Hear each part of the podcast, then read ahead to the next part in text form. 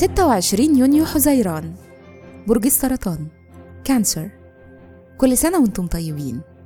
الصفات العامة للبرج الحنون الراعي الحاضن صاحب البصيرة المستشار والمدافع.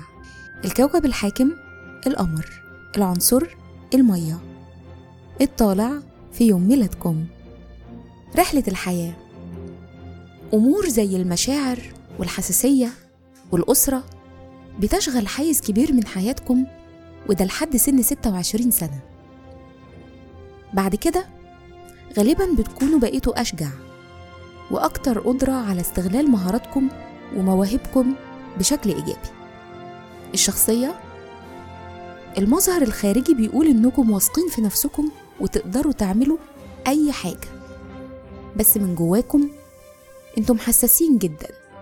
وبتحتاجوا تحسوا بالأمان.